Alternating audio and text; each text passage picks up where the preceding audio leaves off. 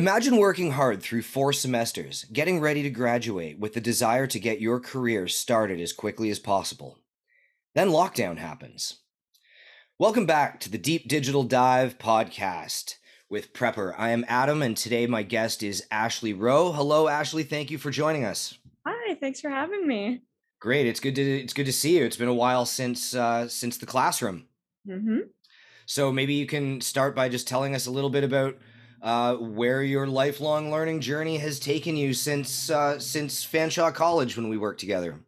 Yeah, for sure. So, um, most recently, I graduated from the business marketing program at Fanshawe College, um, right in the heart of the pandemic. Um, around May 2020 is when I graduated. So, we had a very, very quick shift uh, to virtual learning for the exam period and things like that. And then, um, you know, it was time to enter the workforce, but uh, you know you're trying to enter the workforce as the world is shutting down you know there's uh, definitely some challenges that come with that which we can elaborate on later but currently i'm working as an account manager for a company called Mayne we're a canadian based company that manufactures planters window boxes and kind of garden materials for the united states and canada. Um, as well, I also volunteer with a few global organizations, one of them being called HOBY.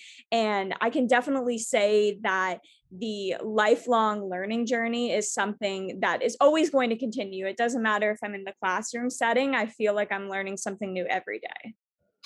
That's awesome. So yeah, graduating during a pandemic or graduating right after uh, a pandemic has begun, um, because it was just it was it was right after for you and the world was uh, everyone every sector everything was figuring out how to do things a little bit differently what most people who are graduating they don't have to deal with that they've got to deal with enough mm-hmm. but they don't mm-hmm. have to deal with that on top of everything so how did that change that postgraduate trying to trying to you know get your career kick started kind of thing what what challenges did that present and what did you what did you do to overcome them yeah, for sure. So, um, you know, being a recent graduate is very hard. And then to add a pandemic on top of that makes it, uh, you know, very, a little bit harder. Um, finding a job with entry level experience um, sometimes can be a little bit more challenging.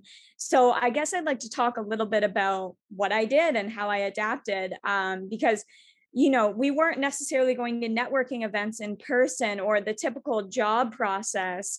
Um, interviews weren't in person. So the tool that I found extremely helped me was LinkedIn. Um, one of the challenges that I set for myself very, very early on using LinkedIn was I, I knew the job that I wanted. I knew the field I wanted to go into, but I had no idea how to get there because the game changed like that. So, the challenge I set for myself, and I can also encourage other recent graduates, is I challenge myself to connect with 100 people on LinkedIn that either A, had a title that I wanted, or B, worked for a company that I wanted to work for. Nice. Um, thank you. And from there, I was able to learn from industry professionals I never thought I would be able to meet. Um, I was able to gain resume skills, meet connections along the way, and those connections eventually led me to the current job that I have right now.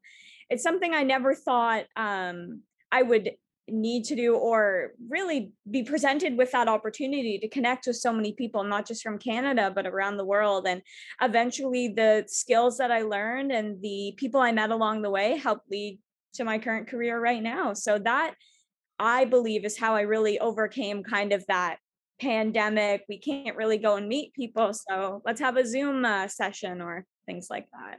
Yeah, that's it's it's interesting. I, I think that that's a really great strategy and and one that um one that when handled properly works for a lot of people. That's that's how I started handling my job seeking when I was ready to start not just taking whatever came along and, and really wanting to find the the very best fit. And I graduated into a recession. wasn't a lockdown, but mm.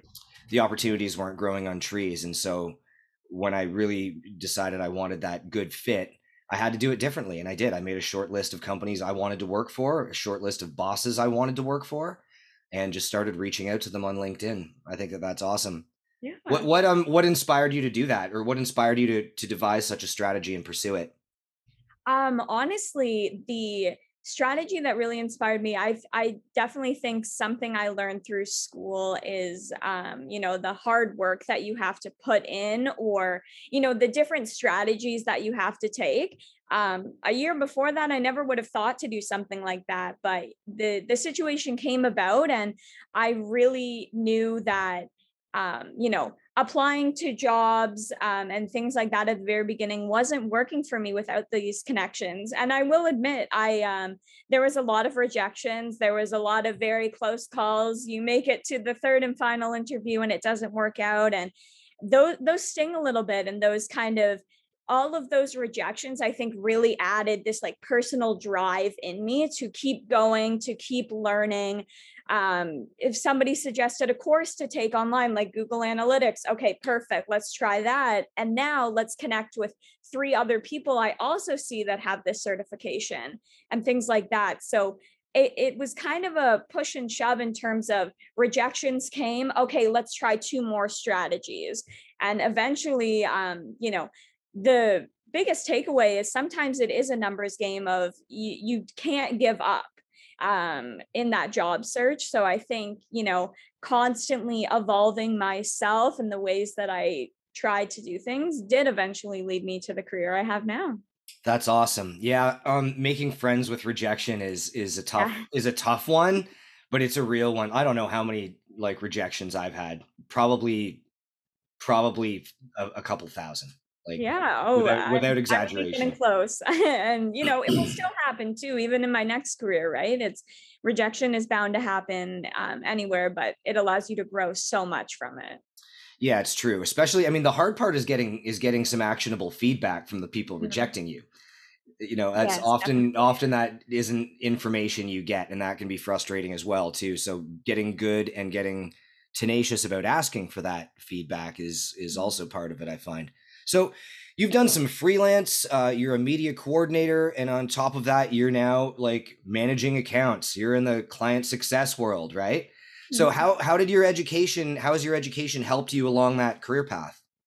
Yeah, um, I can definitely elaborate on that. So for me, my education um, really allowed me to explore the strengths and weaknesses that I wouldn't necessarily know I had in this job, um, you know, force. So, you know, I found my classroom knowledge to be incredibly important because when applying for a career straight out of college, um, I didn't necessarily have industry experience, but the experience that I could bring was sometimes um, from an Excel class that I took that ended up actually helping me in an assessment that ended up landing the job that I currently have. Um, one thing I will say though is education, um, I personally don't believe stops when I left the classroom. I feel like I constantly learn every day from my job, but also the people I surround myself with. And I definitely encourage um, people that, you know, when the classroom setting ends continue to challenge yourself continue to learn um, from online books people um, so i can definitely say my education journey hasn't stopped and i can't wait to see where that continues to take me. That's a great takeaway. Are there are there any other key lessons like about leadership or client success or yourself that you've learned along the way yeah, definitely. I think I've touched on this a little bit before, but um, the willingness to adapt is something that um, is a very hard lesson. I think we all learn at some point, but the the truth is that the job force that I joined a year ago and the job force that I joined now is completely different. Uh, you know, technology is advancing at a rate that we've never seen before, and the demands that the workforce has have completely changed. So I think the biggest takeaway is really being open to adapting to the new ways to do things um, and you know just being very comfortable with change was just something i never really had to get myself into until i joined the workforce and um, my job in just under a year has changed so much from the day that i was hired there and i believe that it will continue to do so uh, kind of as i go through yeah, it, it's. I, I think um, a lot of people had to change at the same time that you graduated because COVID forced them to, and it, as human beings we're we're often not given to change. We're often like resistant to change. We don't like it. But when we have to do it as it turns out we're really really good at it. Um, like i've seen some of the data that's come out now about companies who embraced innovation and stuff and they're actually doing it. They're they're they're doing it and they're changing and the the a lot of the attitudes as well are changing uh, as about um, in person versus remote models companies and managers who previously said that oh that'll never work here had to make it work mm-hmm. and um, and I think it's changed a lot of uh, it's changed a lot of individual perspectives, but it's changed a lot of um, the way that a lot of companies and teams operate now. And some of them are like, well, you know what, this is good. This is good. This is we can do this, and we're saving a lot of money, right? And uh, a lot of places who are kind of you know at the beginning of lockdown, desperate to get back to normal, are kind of enjoying the new normal, and and some have no plans to go back anymore. Uh, is what I'm hearing from a lot. Definitely, I've heard that a mm. lot as well. Yeah. Um. So about the work that you're doing now, what do you love most about it?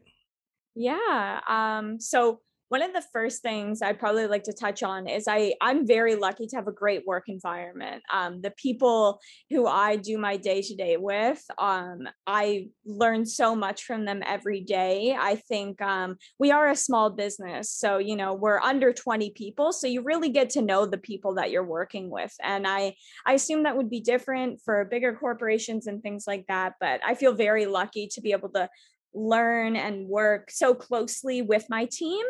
Um, but then on the same note, um, also just be able to gain so many different learning experience because it's a small company. I can start in sales, but now a marketing project needs help or an operation project needs help and i can say you know i left fanshawe college um, for marketing and now i see myself in more of a sales role and then through that through my career i've also noticed okay maybe i like public speaking maybe data is something that i never thought i would be interested in and it really takes learning from people in the workforce to realize okay, maybe this is the new strategy I want to take. Maybe this is the new career path. And again, something I never would have known when graduating Fanshawe.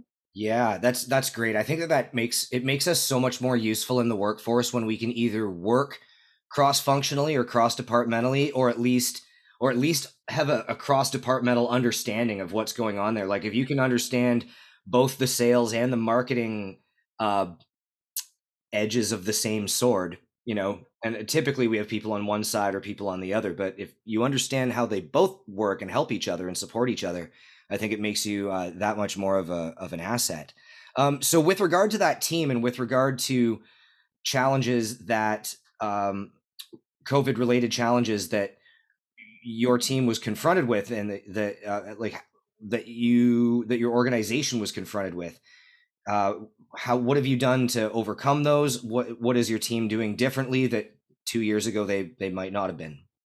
Yeah. So one of the, I think the biggest challenges um, working in the garden industry and more specifically planters is spring is our busiest season.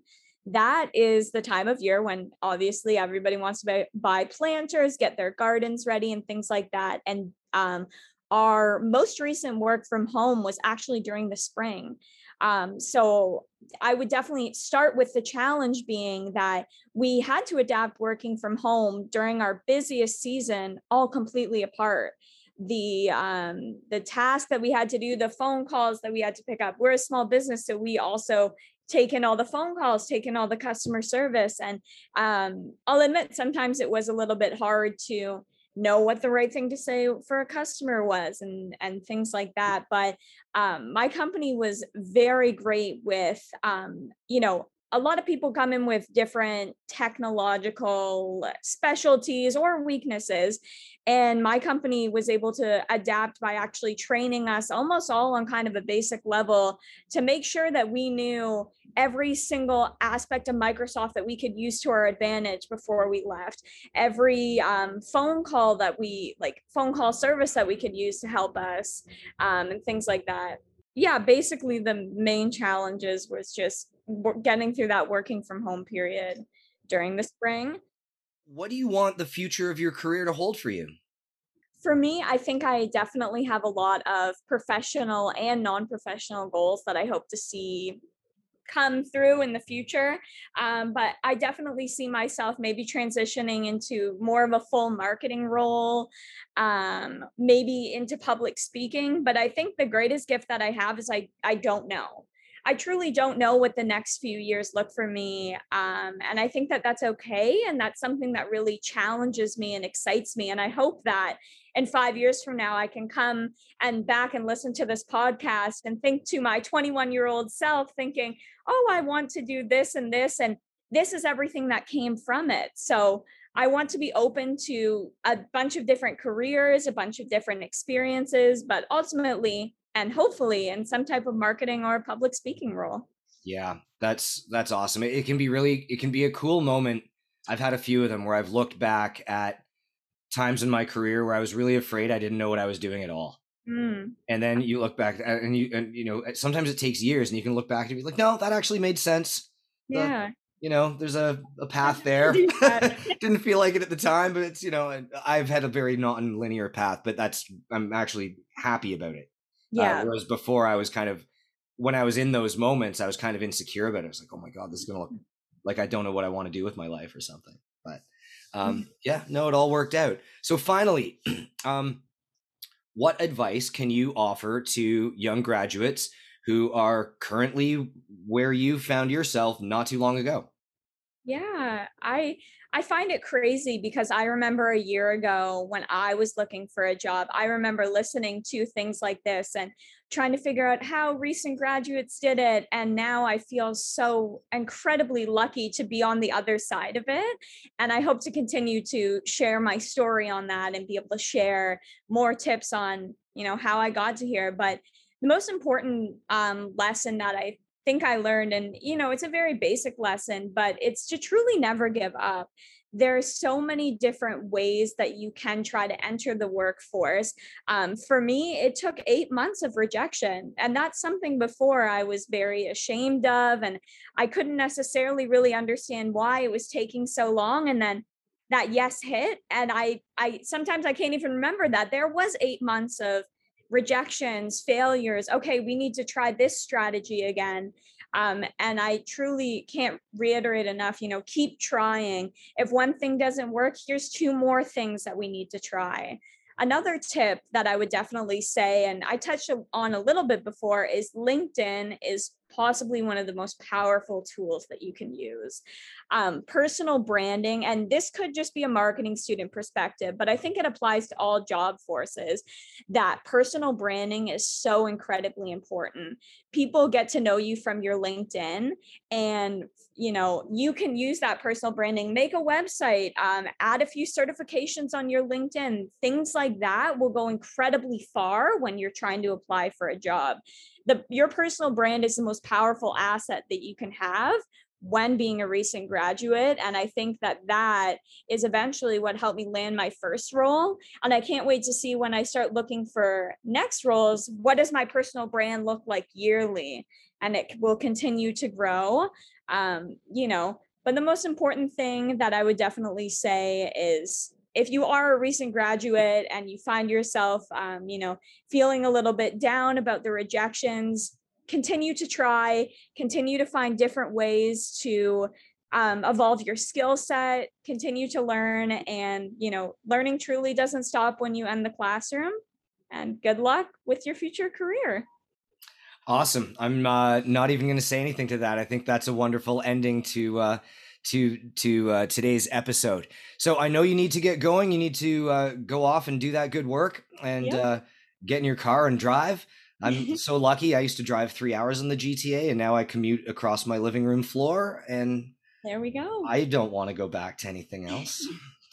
um, but yeah, no. Thank you so much for taking this time to join us this morning, Ashley Rowe. Thank you for having me. For everyone who's been listening, this has been Prepr's Digital Deep Dive podcast. I'm Adam. Please comment and subscribe, and we'll see you next week.